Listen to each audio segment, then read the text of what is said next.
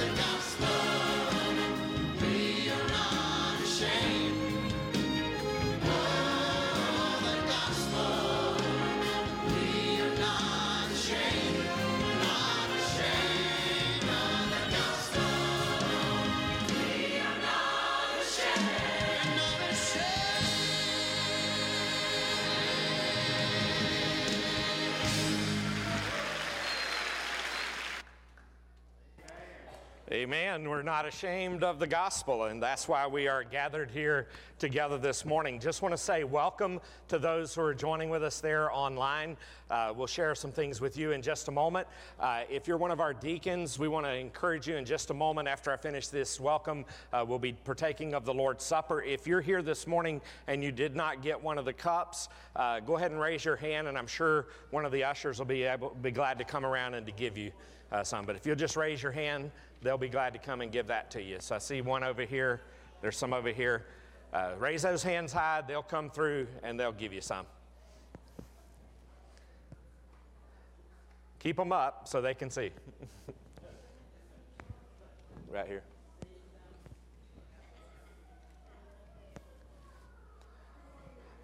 All right, well, those who are online, we want to say welcome. They're on Facebook and on Twitter at HBC Tullahoma. YouTube is Highland Baptist Tullahoma. So be sure to look us up on those. Subscribe on YouTube. Uh, be sure to follow us on Facebook and Twitter. Uh, give us the thumbs up, give us the hearts, give us the likes, uh, and be sure to share. Uh, sharing is just another way to invite people, and you can do that every Sunday morning. Even if you're here in person, open those apps, click those, and uh, that's just another way for you to invite people to come.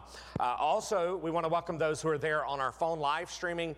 Uh, if you need that number, please call the church office at 931 455 0645. We'll be glad to give that number to you uh, so that you can be able to join us there on the phone live streaming.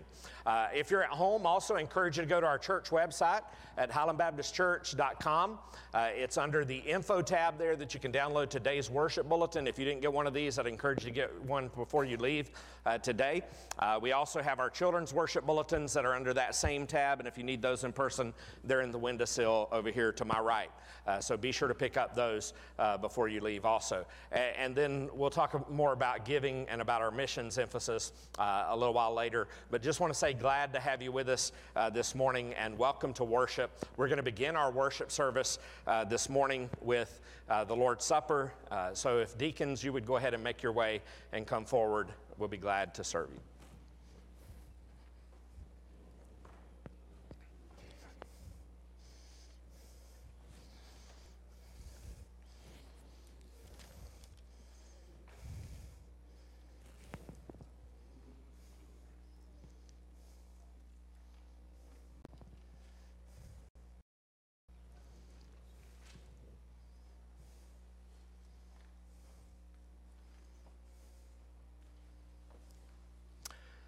Paul tells us in the book of 1 Corinthians that when we partake of the Lord's Supper, we're to partake of it humbly and sincerely, uh, and we're also to examine our hearts before we partake of the Lord's Supper that we might partake of it in a worthy manner. So we want to take just a moment here this morning as we begin our Lord's Supper uh, ceremony to spend some time with the Lord in prayer. So if you would, just bow your heads in prayer and let's go before the Lord. And I'm going to ask Rick if he will to lead us in a prayer of examination of our hearts.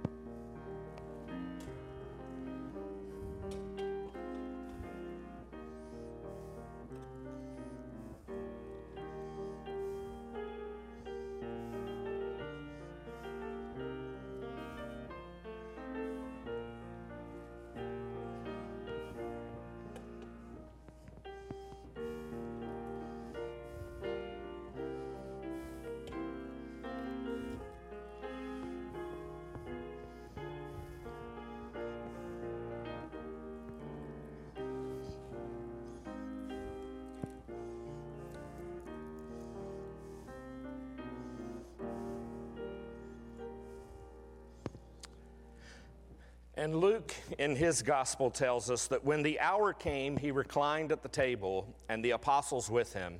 And he said to them, I have earnestly desired to eat this Passover with you before I suffer. For I tell you that I will not eat it until it is fulfilled in the kingdom of God. And the Bible tells us that he took the bread, and when he had given thanks, he broke it and gave it to them, saying, This is my body, which is given for you. Do this in remembrance of me. If you would, peel that top layer off, and that'll expose your bread there for you to partake of. And I'm going to ask Brother Ken, if he will, to bless the partaking of the bread.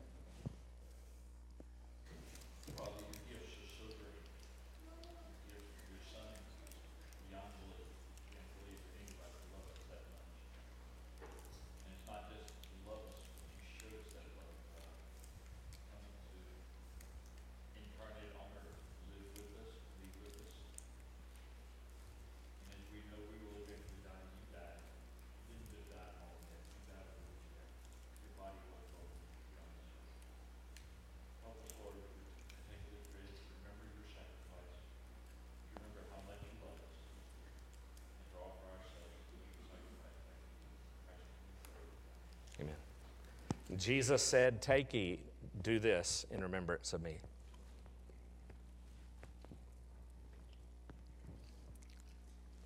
Luke also tells us that he took the cup, and when he had given thanks, he said, Take this and divide it among yourselves. For I tell you that from now on I will not drink of the fruit of the vine until the kingdom of God comes. Brother Mark, would you bless the partaking of the juice? Heavenly Father, we thank you for your servant Jesus. We thank you for his obedience and for his faithfulness and accomplishing the mission for which you sent him. We thank you uh, for his supreme sacrificial gift of love, for the giving of his, his blood and his body. We just pray that our hearts might respond in appreciation and obedience to all that he has done for us in his grace and his love for us. In Christ's name we pray. Amen. You can take that tab and pull it back gently, and that'll open up the juice there for you. And Jesus said, This is my blood, which is given for the remission of sins. Drink this in remembrance of me.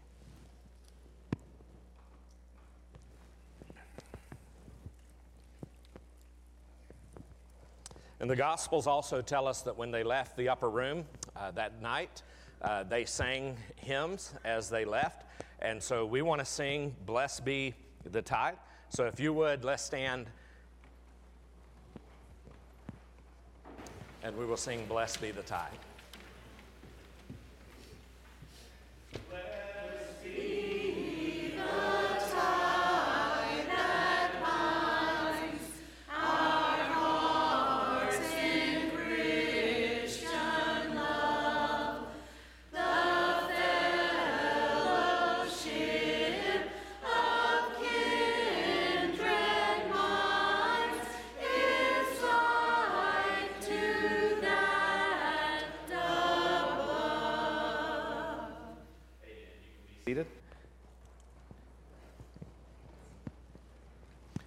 Brother Mike, if you'll come and lead us in our song.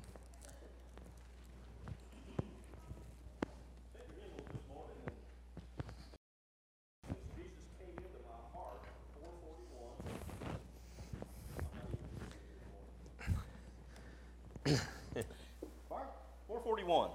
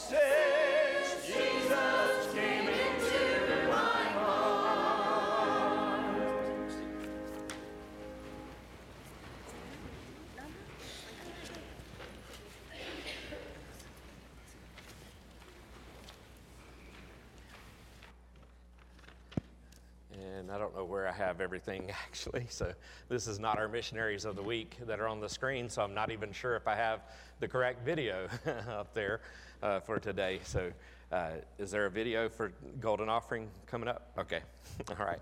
So I obviously didn't get the picture changed here and fixed here, but our missionaries of the week are Derek and Kayla Sheffrey. They're in your bulletin. Uh, there they are serving in the foothills of the Rocky Mountains. Uh, they're in Denver, Colorado, uh, where there are about 4.8 million people. Uh, within that metro area. And so we want to uplift them this morning in our prayers. And hopefully, this is the right video uh, that I have this morning on disaster relief. Okay, prayerfully watch this video.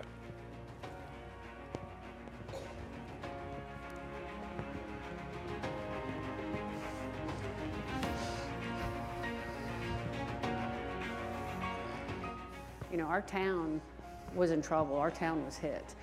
And we just went right into our DR mode and started calling people. We called um, several other teams, Butch Porch and Michael Renfro, and they were here within an hour, two hours. And we started right then and there moving debris and moving trees and cutting trees. Well, God is a redeemer, and He wastes nothing but redeems everything. And, and He's redeemed this. As horrible as it was that day, the horror of it is unparalleled. 20 people lost their lives. We lost both of our schools, our elementary and our middle school. 700 houses impacted, families displaced, businesses destroyed, livelihoods gone. But if anything can surpass it, it's the love we've seen that people have shown, the love of God through this, the great miracles He's done, the souls saved, the, the hope given. And, uh, and so much of that has come through DR. We've had numerous volunteers come and give so much, but we've had DR come and stay. And I gotta say, as a pastor, even that first week, trying to offer hope but not knowing what the future looked like for our town, being able to promise to them DR was coming, that gave me hope. And that gave me something I could give them that don't worry, DR is coming. There's gonna be a sea of yellow hats. The Baptists are coming. And disaster relief, there's a job for everybody. You know, you think of disaster relief as the chainsaw and the, the muck out and the mud out, but there's a lot of people behind the scenes that are making it work. Two of the biggest things that we need in disaster relief are time and finances. We need people's time. We need to be a part of your prayer time, and then we need your time to be boots on the ground to help us through this situation. Because of your generous giving through the cooperative program and the Golden Offering, we're able to offer disaster relief when something tragic happens to really get in there and help the survivors. And that is just one of the ministries that the Golden Offering for Tennessee Mission supports. Uh, that was Waverly, Tennessee, where most of that destruction happened there. And so we continue to serve there. Our disaster relief teams uh, continue to be boots on the ground there, as well as across other places in our state. We know that there are the potential of hurricanes coming up this uh, coming week, uh, and we do get deployed, our state units do, to other states uh, also to help them with their disasters as they come to help us with our disasters. So I want to encourage you to pray about giving to the Golden Offering for Tennessee Missions. You can find out more about that in those little brochures that are in the pews around you there. You can also uh, go back to our Facebook page there and watch a little bit more about some of the other ministries. But let's go to the Lord in prayer for disaster relief, our Golden Offering for Tennessee Missions, and Derek and Kayla Sheffrey. Heavenly Father, we just want to thank you once again for your grace and your mercy. We thank you for your loving kindness today, for being with us. Father, we thank you for uh, just making yourself known in every aspect uh, of our lives. And Father, I pray that as you continue to make yourself known to us, make known to us, Lord, your will. Uh, about what you would have us to do uh, with the golden offering for Tennessee missions uh, in our giving, that we might give towards that offerings, uh, that in our prayers, we might remember each one of these ministries, especially disaster relief, uh, in our prayers and those who have been affected by the disasters across Tennessee and potentially uh, this upcoming week. Lord, keep people safe. And we just pray, God, that you will use these things as, as opportunities to bring people to faith in Jesus Christ. But we also pray, Lord, for Derek and Kayla Sheffrey who are serving there uh, in the Denver metro area. We pray your hand of blessing upon them as they continue to plant the church. You've called them there to plant. We pray, God, that you will bless them in a great and mighty way there, opening opportunities for them to share the gospel in, in many unique and different ways. And we pray for all of our missionaries uh, across the United States and around the world, uh, Lord, that you will protect them, uh, that you will keep them safe, and Lord, that you will bless them and help them to be prosperous in all the work that they are doing for your kingdom's sake. Bless them as they're gathered in, in services like we are this morning, and we just pray, God, that you will encourage us in our hearts, bless us that we might be a blessing to others. In Jesus' name we pray.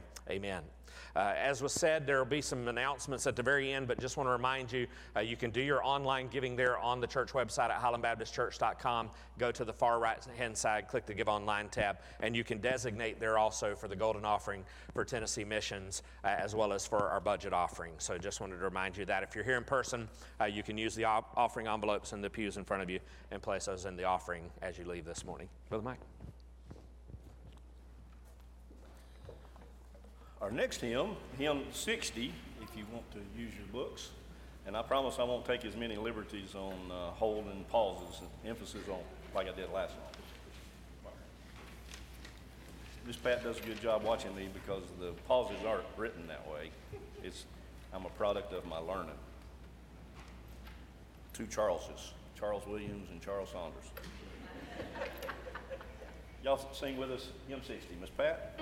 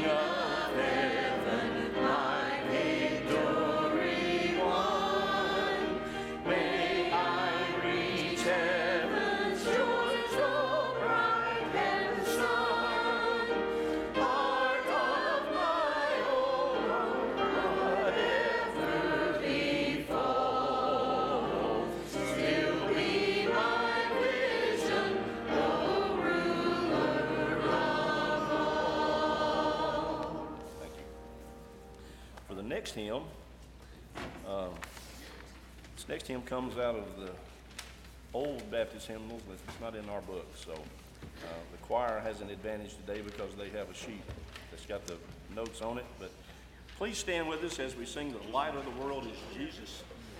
Miss Pat?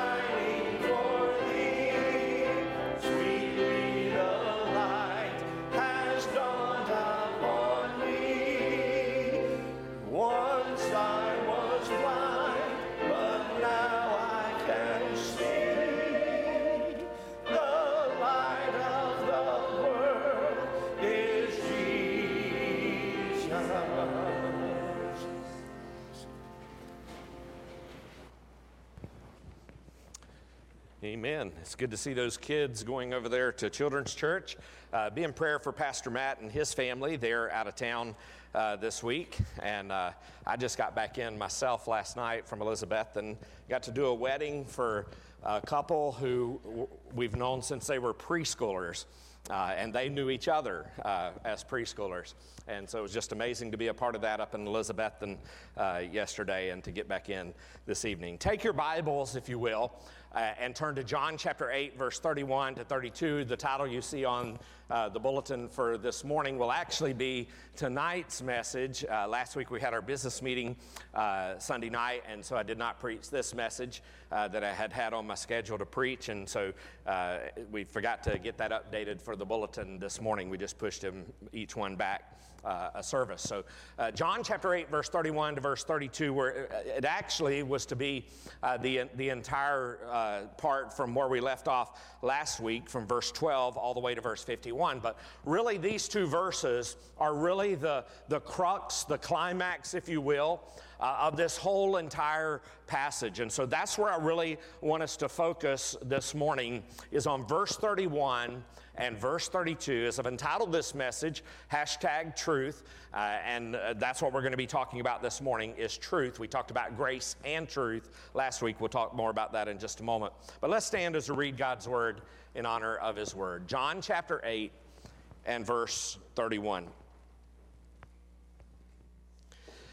So Jesus said to the Jews who had believed him, If you abide in my word, you are truly my disciples, and you will know the truth, and the truth will set you free.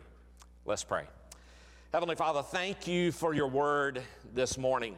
And that as we saw last week about grace and truth, there must be a balance in our hearts and in our lives. So bless us this morning, Lord, as we look at this passage. I pray that you will help us to understand and to see more about your truth and how it applies to our lives. Lord, I pray that when we leave this morning, uh, we will be clearer in our thoughts, we'll be bolder in our walk with you. And Father, I pray that we will stand on the promises and the truth of the Word of God throughout our lives. I pray that if there are those who are here this morning who've never trusted in Jesus as their Lord and their Savior, may they turn this morning, Lord, to receive the one who is the way, the truth, and the life, and come to know Him as their Lord and their Savior. So bless this passage this morning.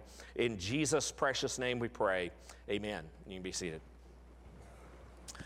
You know, we're living in a culture today that either can't handle the truth or in some cases mishandles the truth and in other cases doesn't want to handle uh, the truth that's even true when it comes to the church uh, 80% of Americans agree with this statement in a survey that was done that said this an individual should arrive at his or her own religious beliefs independent of any church or synagogue. The author of that study concluded that the most fundamental belief in American culture is that, is that moral truth comes down to whatever we think it is and whatever we believe it is. So he went on to say, Our culture has no problem with a God of love who supports us regardless of how we live or conduct ourselves. But if there is no room for a God who punishes people for wrong beliefs and wrong behavior, Uh, you know, last week we talked about grace and truth, and we tended to focus a little bit more on the area of grace. Now, by the way, someone asked me this, and, and I wanted to share just briefly because uh, about what grace is. You, you can open your Bible and get a concordance and look up all the occurrences of grace in the Bible. There's 131 uses of the word grace uh, in the English Standard Version. 124 of those are in the New Testament, 86 of those which come in the writings of the Apostle Paul. Uh, which means two thirds of all the uses of the word grace in the Bible are in one author, uh, Paul. And it's no wonder that he's called the apostle of grace. On the one hand, grace is called undeserved favor. Uh, and, we could spend a whole message uh, on just that. But the point is, is that grace is what inclines God to give gifts that are free and undeserved by sinners, and that you can't work to earn grace. It's free and it's undeserved. So, uh, Paul, he also uses, though, the word grace in another way in the Bible, which seems to picture grace as a power or an influence for obedience. In 2 Corinthians chapter 9, verse 8, it says this God is able to make all grace abound to you, so that having all sufficiency in all things at all times, you may abound in every good work.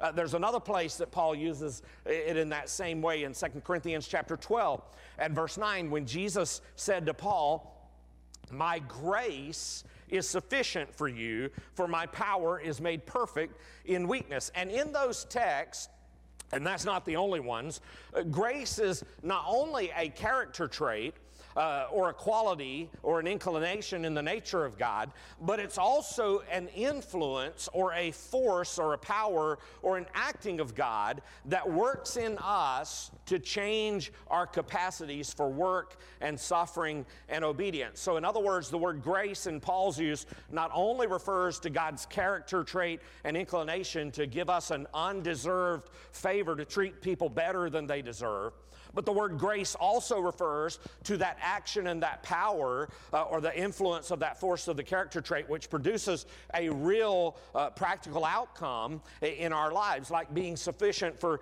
for good deeds, or maybe like as with Paul, enduring that thorn in the flesh.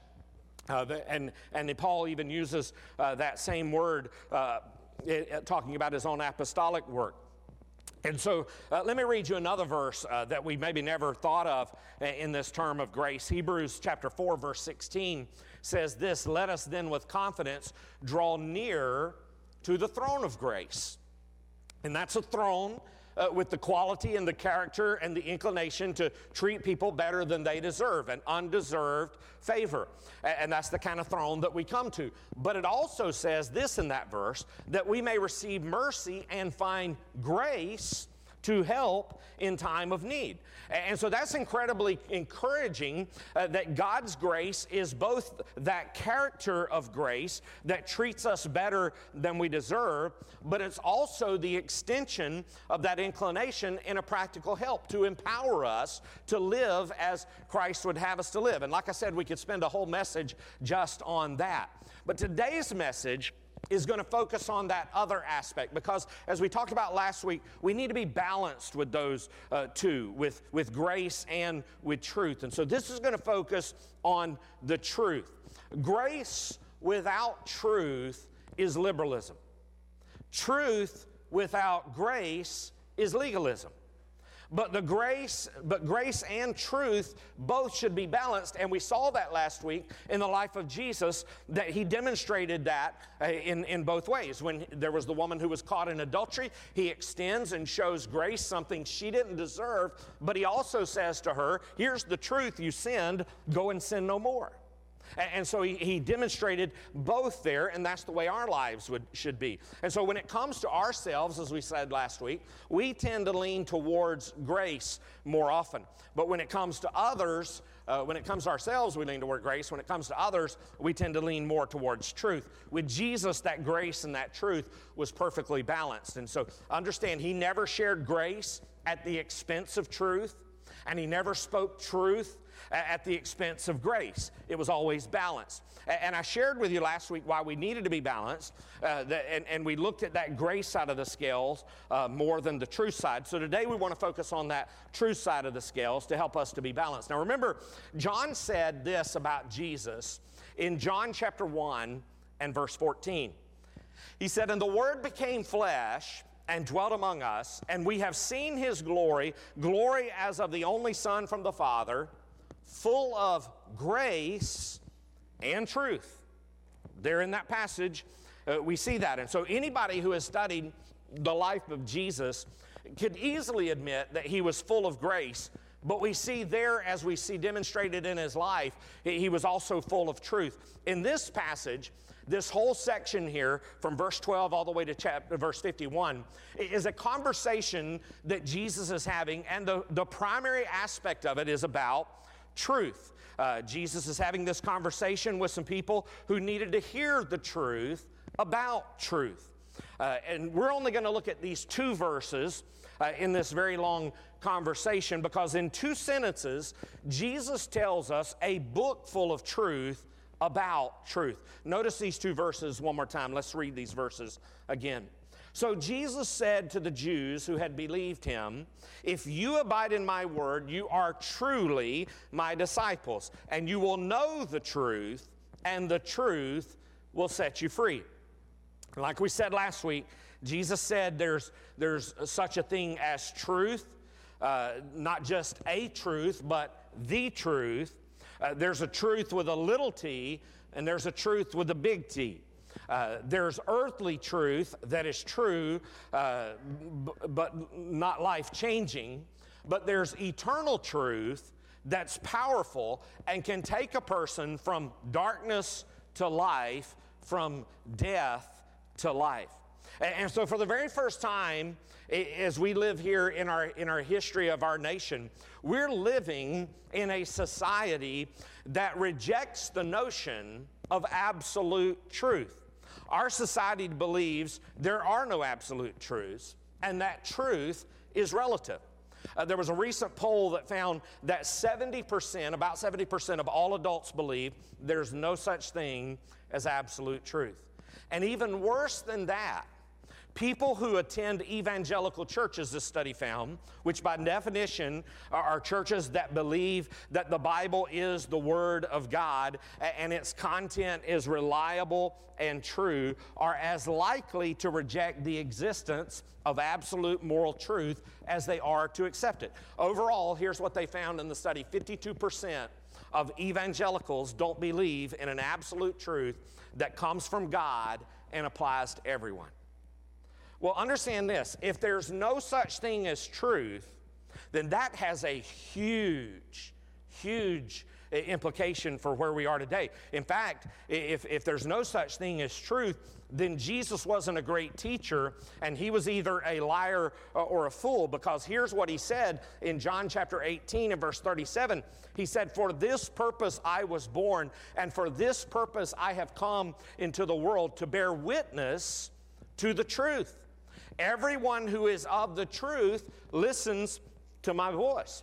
In our generation, uh, we have to pass on to the next generation the truth, the whole truth, and nothing but the truth. Uh, in, in one single statement here, Jesus tells us the truth about the truth. And there's three things I want you to get from this passage this morning. Here's the first is that we have to affirm the truth.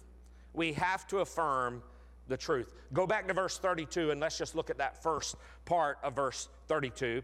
So listen carefully to what Jesus says in, in verse 32. He says, And you will know the truth. Now, Jesus didn't say you will know a truth, because that could be any truth. He says, You will know the truth. In other words, what he's saying there is Jesus says there's truth that's absolute, truth that is unchanging, truth that is real, uh, that we can know it isn't some social construct and, and it's not subject to the whims of, of different thinking at different times and different ages. There are truths that are true for everyone at every place and at every time. And what we find from God's Word is you can know the truth. Understand that sin isn't the only reason that Jesus came into the world. It was truth that brought Jesus into the world. Listen again to the verse we read a while ago in John 18, verse 37. Jesus was speaking to Pontius Pilate uh, when he said, You say that I'm a king. But you remember what Jesus said there? For this purpose I was born, and for this purpose I have come into the world to do what? To bear witness to the truth. So, where is this truth found? Well, Jesus doesn't leave us wondering where this truth is found. Uh, we don't have to wonder. He tells us in John chapter 17 and verse 17, he says, Sanctify them in the truth. Your word is truth. This Bible is truth. And so Jesus says that God's word is the ultimate absolute truth, and it has to be. Because if, it, if it's the word of God, then it's what God says. And what God says is true. He can never speak a lie uh, because God can't lie.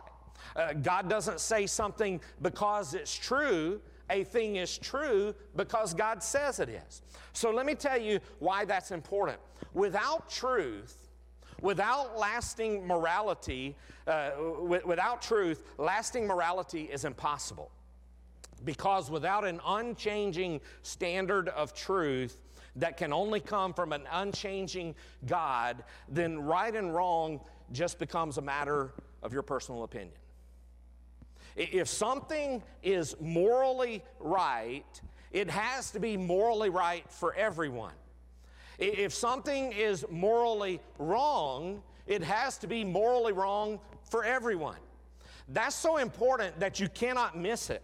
If the ultimate, if ultimate truth comes from God, it can never change because God never changes. He doesn't change on a whim uh, th- because if He did, we'd never know. Well, what is the truth, God? What should I be doing? What should I not be doing? What's He say today should be the truth. He has to not, he doesn't change. And so if truth comes from God, it can never be untruthful because God can't lie. If truth comes from God, the truth can never be wrong because God is never wrong. But if truth is what I manufacture it to be, if truth is what I think it is, and maybe you think it's something different, then wrong can change at a moment's notice. Uh, there's a story that was told about Albert Einstein, uh, who was giving a physics exam. Uh, and after the exam was handed out, uh, the student said to him, He said, uh, Dr. Einstein, the question on this year's exams are the same questions from last year's exam. To which Albert Einstein replied, that, replied That's okay, the answers this year are different. That's the way physics is. but here's the thing what is truly truth never changes. Truth that's absolute never becomes obsolete. It, may be out of fashion, it may be out of favor, it may be out of friends, but it's never out of date. Truth is always true, no matter what century it is, because date doesn't have any effect on truth. Truth that is absolute never becomes obsolete. What was true a million years ago, it'll be true a million years from now. Uh, when you look at the Bible, uh, homosexuality was wrong 2,000 years ago, it'll be wrong 2,000 years from now. Abortion uh, was murder 2,000 years ago, it'll be murder 2,000 years from now. Adultery was sinful 2,000 years ago, it'll be sinful 2,000 years from now. And some of you may be thinking, I'm glad he didn't mention mine. I'm not in one of those. But listen to this. Galatians chapter 5, verse 19 to verse 21, right before we get the word of the fruit of the Spirit, Paul tells us now the works of the flesh are evident. Sexual immorality, impurity, sensuality, idolatry, sorcery. Then he starts stepping on some toes. Enmity, strife, jealousy, fits of anger you ever had those? Rivalries, dissensions, divisions. Ever experienced divisions? Envy. You ever envied someone else? Drunkenness, orgies, and the things like. He says, I warn you, as I warned you before, that those who do such things will not inherit the kingdom of God. So he gives us a list there of sins. But know this that's not an exhaustive list. The Bible says that lust and gluttony, ooh, stepped on the preacher's feet, greed, excessive laziness, wrath, anger, envy, pride, all of those are sin. 1 John chapter 5 verse 17 says, "All wrongdoing is sin."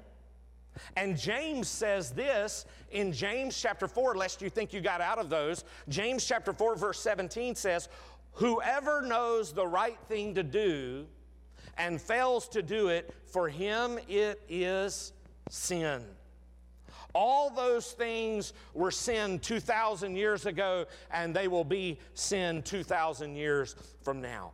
Truth isn't just unending, it is also universal. Because what is true isn't only true yesterday, today, and forever, but it's true for you, and it's true for me, and it's true for all of us. There isn't one truth for you as lay people and a different truth for me as a pastor. We are all to understand that the truth is for all of us. What many try to do today is to give truth a makeover, if you will. But that's true, that truth that's made over is simply a lie with makeup. But understand that if truth goes out the window, that it's not just morality that goes out the window, it's also justice that goes out with it. Now, I don't know if you've ever had to, to, to be a witness, uh, to testify in a court of law, but if you ever have to, uh, you'll remember, and you maybe even seen this before, that you have to swear what? To tell the truth, the whole truth, and nothing but the truth, so help me God. Why? Because without truth, there can be no justice. Because justice is to be based on truth. Jesus not only said that there's absolute truth that you can know, he also said that you can absolutely know the truth. He said, You will. That's what he says there in verse 32. You will know the truth. You, you, see, there's a school of thought today that, that doesn't necessarily deny truth, it just simply says, Well, you can't know the truth. My question is, what good is truth that you can't know? And incidentally, that very statement that you can't know truth is a truth in itself. And if you can't know truth, you can't even know whether that statement is true or not. The reality is, is that the God of truth has not only given us the reality of truth, but He has graced us with the ability to know the truth. Jesus said this in John 16, verse 13. When the Spirit of truth comes, He will guide you into all the truth. So, why is all this so important? For this reason because morality and justice and right or wrong are all based on the reality of truth and the ability to know truth. And, so, if something is wrong, it has to be wrong because it doesn't measure up to what is right. But what is right has to be based uh, on a standard of unchanging truth. Or else one can just determine whether or not it's right or wrong. And that's why there's been such an effort over the years to, to remove God and the Bible from society and, and even from schools. Because if you take truth out of life and God out of life, then you can become your own God that determines your own truth, and you can determine yourself what is right and what is wrong. And then we can just go back to the end of the book of Judges where every person does what's right in their own eyes. So we have to affirm the truth. Secondly, we have to accept the truth. Notice what else Jesus said in the beginning part of verse 32 there. He not only said you will know the truth, he says you will know. So that word know doesn't just mean this to know in your mind, it, it means to accept it into your heart. So here's where the real battle begins. because we need to affirm that there is truth. And it's one thing to know that truth is in your head, but it's a totally different thing to accept that truth into your heart. And that's where the battle rages so often in our culture today. And I don't have to tell you that the buzzword of the day today isn't truth, the buzzword is tolerance. Uh, we're to be tolerant of the actions of others, even if we believe they're morally wrong. We're to be tolerant of the attitudes of others, even if we think they are socially destructive. Uh, we're to be tolerant uh, of the assertions anyone makes, even if we can prove that those assertions are wrong according to the truth. We're to be, uh, uh so I want to make it very clear here. When it comes to the way we treat other persons personally, we should never be intolerant. We should never be bigoted. We should never be arrogant. I want to read something to you that a man by the name of Bishop Fulton Sheen wrote. Bishop Sheen was at one time, besides the Pope himself, one of the most well known Catholics in the world. He had a radio ministry, and later on, he had a television ministry that was watched by over 30 million people. He was one of the leading Catholic theologians of his day. And here's what he wrote He said, Tolerance applies only to persons, but never to truth. Intolerance applies only to truth, but never to persons. Tolerance, he says, applies to the erring, intolerance to the error. Listen to what else he says. He says tolerance applies only to the persons, but never to truth or principles. About these things we must be intolerant, he says. Right is right, even if nobody, even if nobody is right. He said wrong is wrong, even if everybody's wrong.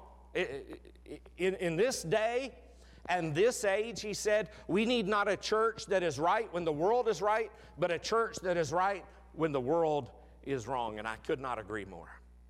You know when he wrote those words? 1931. Wow. Almost a century ago. Today, principled conviction has been replaced by political correctness. The truth has been silenced by the muzzle of tolerance. And yet, toler- intolerance is really a, a great thing. Because think about it there is no room for tolerance in the chemical laboratory. You ever thought about that? Formulas have to be followed rigorously when you're mixing chemicals together, or you could blow everything up. There's no room for tolerance in mathematics. I mean, think about it. Whether you're an engineer or, or, you're uh, at NASA or you're an architect of a building, uh, the calculus and the trigonometry uh, had better be exactly right, or some astronaut may not get back, or the building may collapse. There's no room for tolerance, shouldn't be, in sports. Every game is supposed to be played according to the rules, supposed to be and, everybody's supposed to play by the rules. That's why you have referees. That's why you have umpires. That's why you have line judges. Uh, yet, yet, we're told that when it comes to the great moral issues uh, of our day, you ought to be tolerant.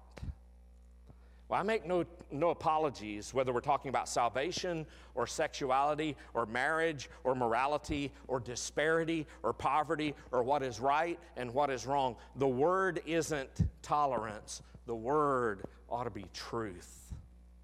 I believe that everyone has the right to believe whatever they want to believe and to say whatever they want to believe. Everybody's entitled to their own beliefs, but not to their own truths. And, and get this believing something doesn't make it true. Belief isn't what ultimately matters, truth is what ultimately matters. So, uh, by believing something is true, that doesn't make it true. I preach from the Bible, uh, I preach uh, because it's not that I believe it's true, I believe it and preach it because it is true. It's not based on my belief. Uh, you know why people are so anxious to deny the reality of truth? If you deny the reality of truth, you really deny the reality of God. Because think about it if something is absolute then it's free from any kind of error, free from any kind of imperfection, free from any kind of flaw. To say there are no absolutes is to say there is no God because God is the ultimate absolute. Because God, in His character and in His being, has no error, has no imperfection, has no flaw, has no limit. He's the altogether absolute one and only. So to reject any absolute is to reject the supreme absolute. But to go even further, when you deny the truth, you're also denying the Word of God. Remember that Jesus said that truth is found in God's Word. He said that in John 17 17. Your Word is truth. So if you deny truth, then you have to deny God's Word. Also, if you deny truth, you're also denying the Son of God. Because what did he say in John 14 and verse 6? He said, I am the way and the truth and the life. No one comes to the Father except through me. Why is all of this so dangerous? Because when you take away the God of the Word, you take away the Word of God. You take away the only objective basis of morality and purity and holiness. Because without God and the Bible, right and wrong, as we said earlier, becomes just a matter of personal opinion. Without God and the Bible, everybody can be right and everybody can be wrong, and nobody can be right and nobody can be wrong. Uh, also, a, in this totally relativistic world, uh, who, who can say one creature, creature uh, has greater worth than another, or even that one human has greater worth uh, than an animal? Uh, if there's no absolute truth, it's logical that activists uh, fight for the rights of an endangered baby seal while not even blinking an eye at the abortion of an unborn baby.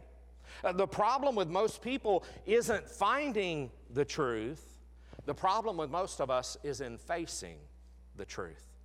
Jesus says, You will, you must know, not just here, but here in the heart, the truth. Not just to affirm that there's truth, but more importantly, to accept the truth. Here's the last and final point I want you to get. And this is, this is where it all comes down to. This is the most important. We have to apply the truth. Because in order to know the truth, the real truth, you have to know the one who is truth. You have to know Jesus. Jesus said this in verse 31. Remember what he said?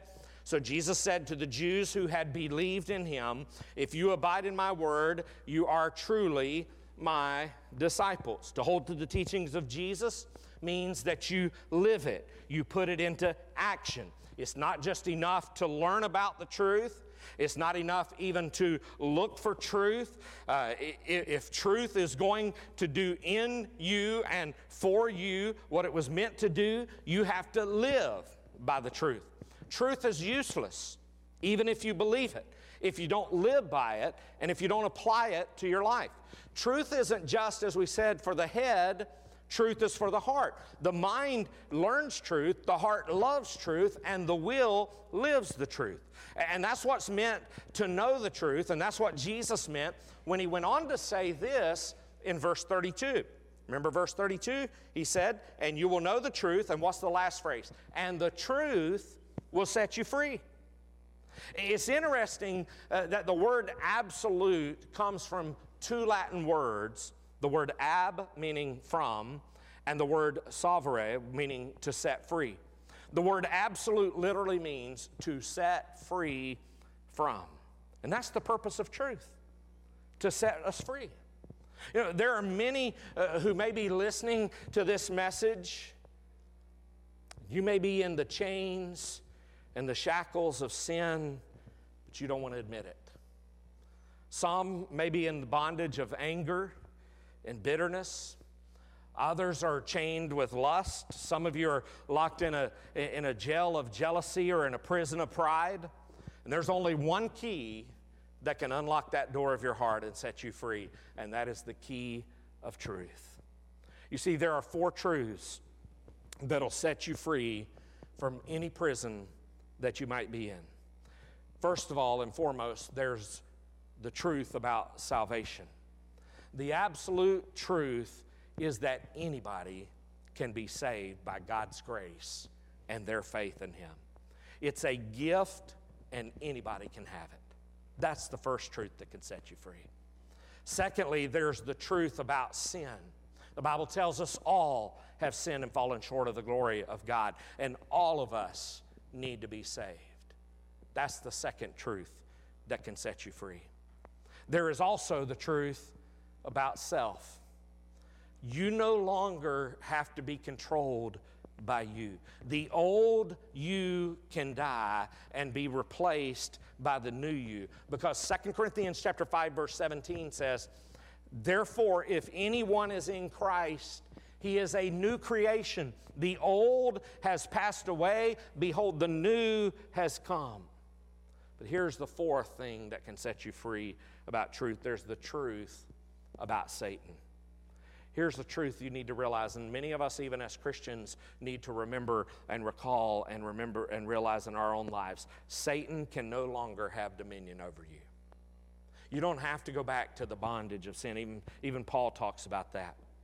Why, why can Satan no longer have dominion over you? Because of what John tells us in 1 John chapter 4 and verse 4. He says, Little children, you are from God and have overcome them.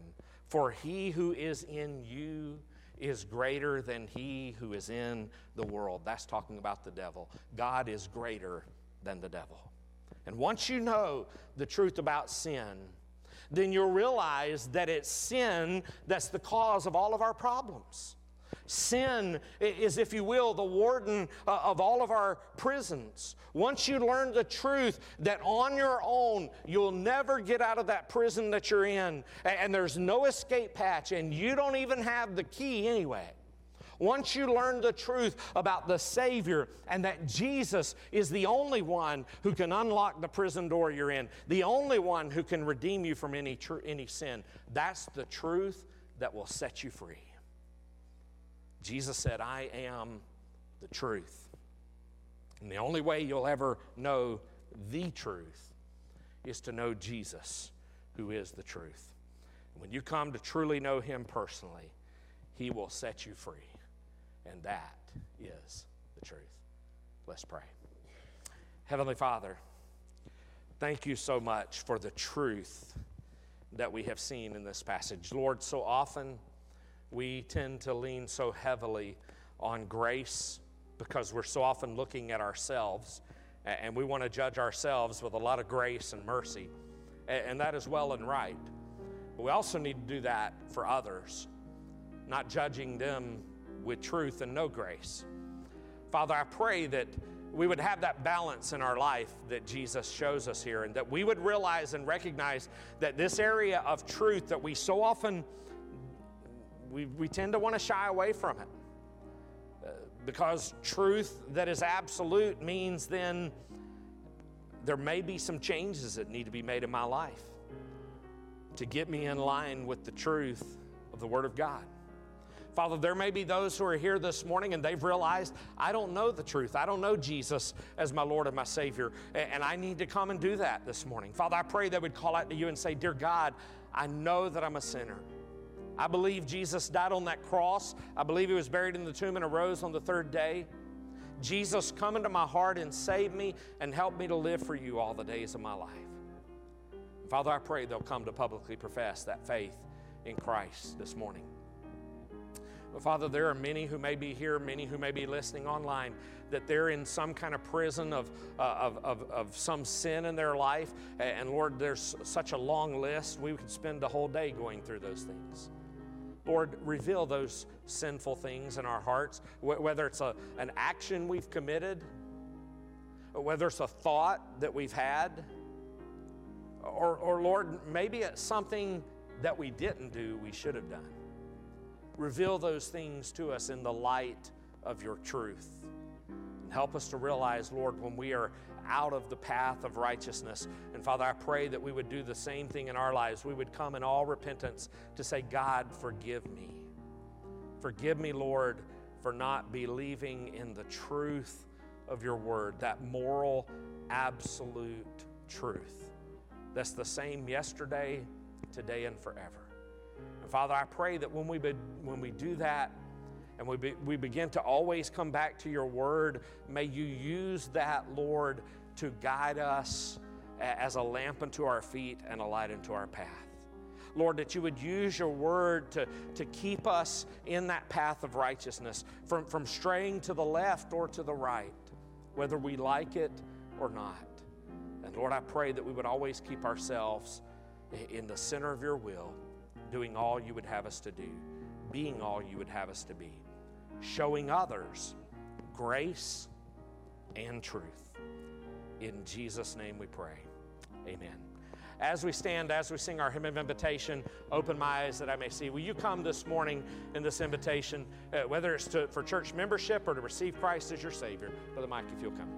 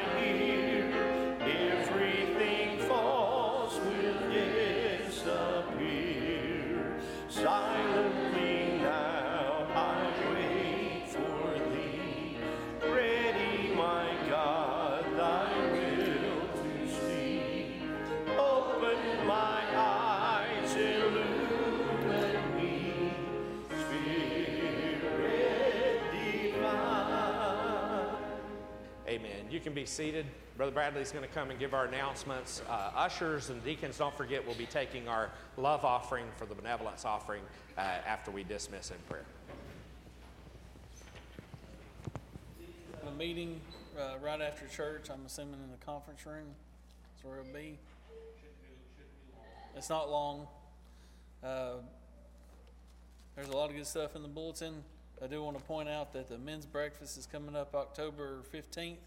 We have a special guest, John Olive, speaking for us. So uh, just get with Matt if you do want to come in, help, join, bring a guest, please. It was fun the last time we had them, so uh, we really get a blessing out of it. So that I think that's it. Uh, let's go to the Lord in prayer. Dear Lord, we just thank you for this rain today. We thank you for the sunshine behind the rain. We just take this message and take it throughout this week. Just be with us as we go to work, go our workplaces, go to see who we need to see. In your name I pray. Amen.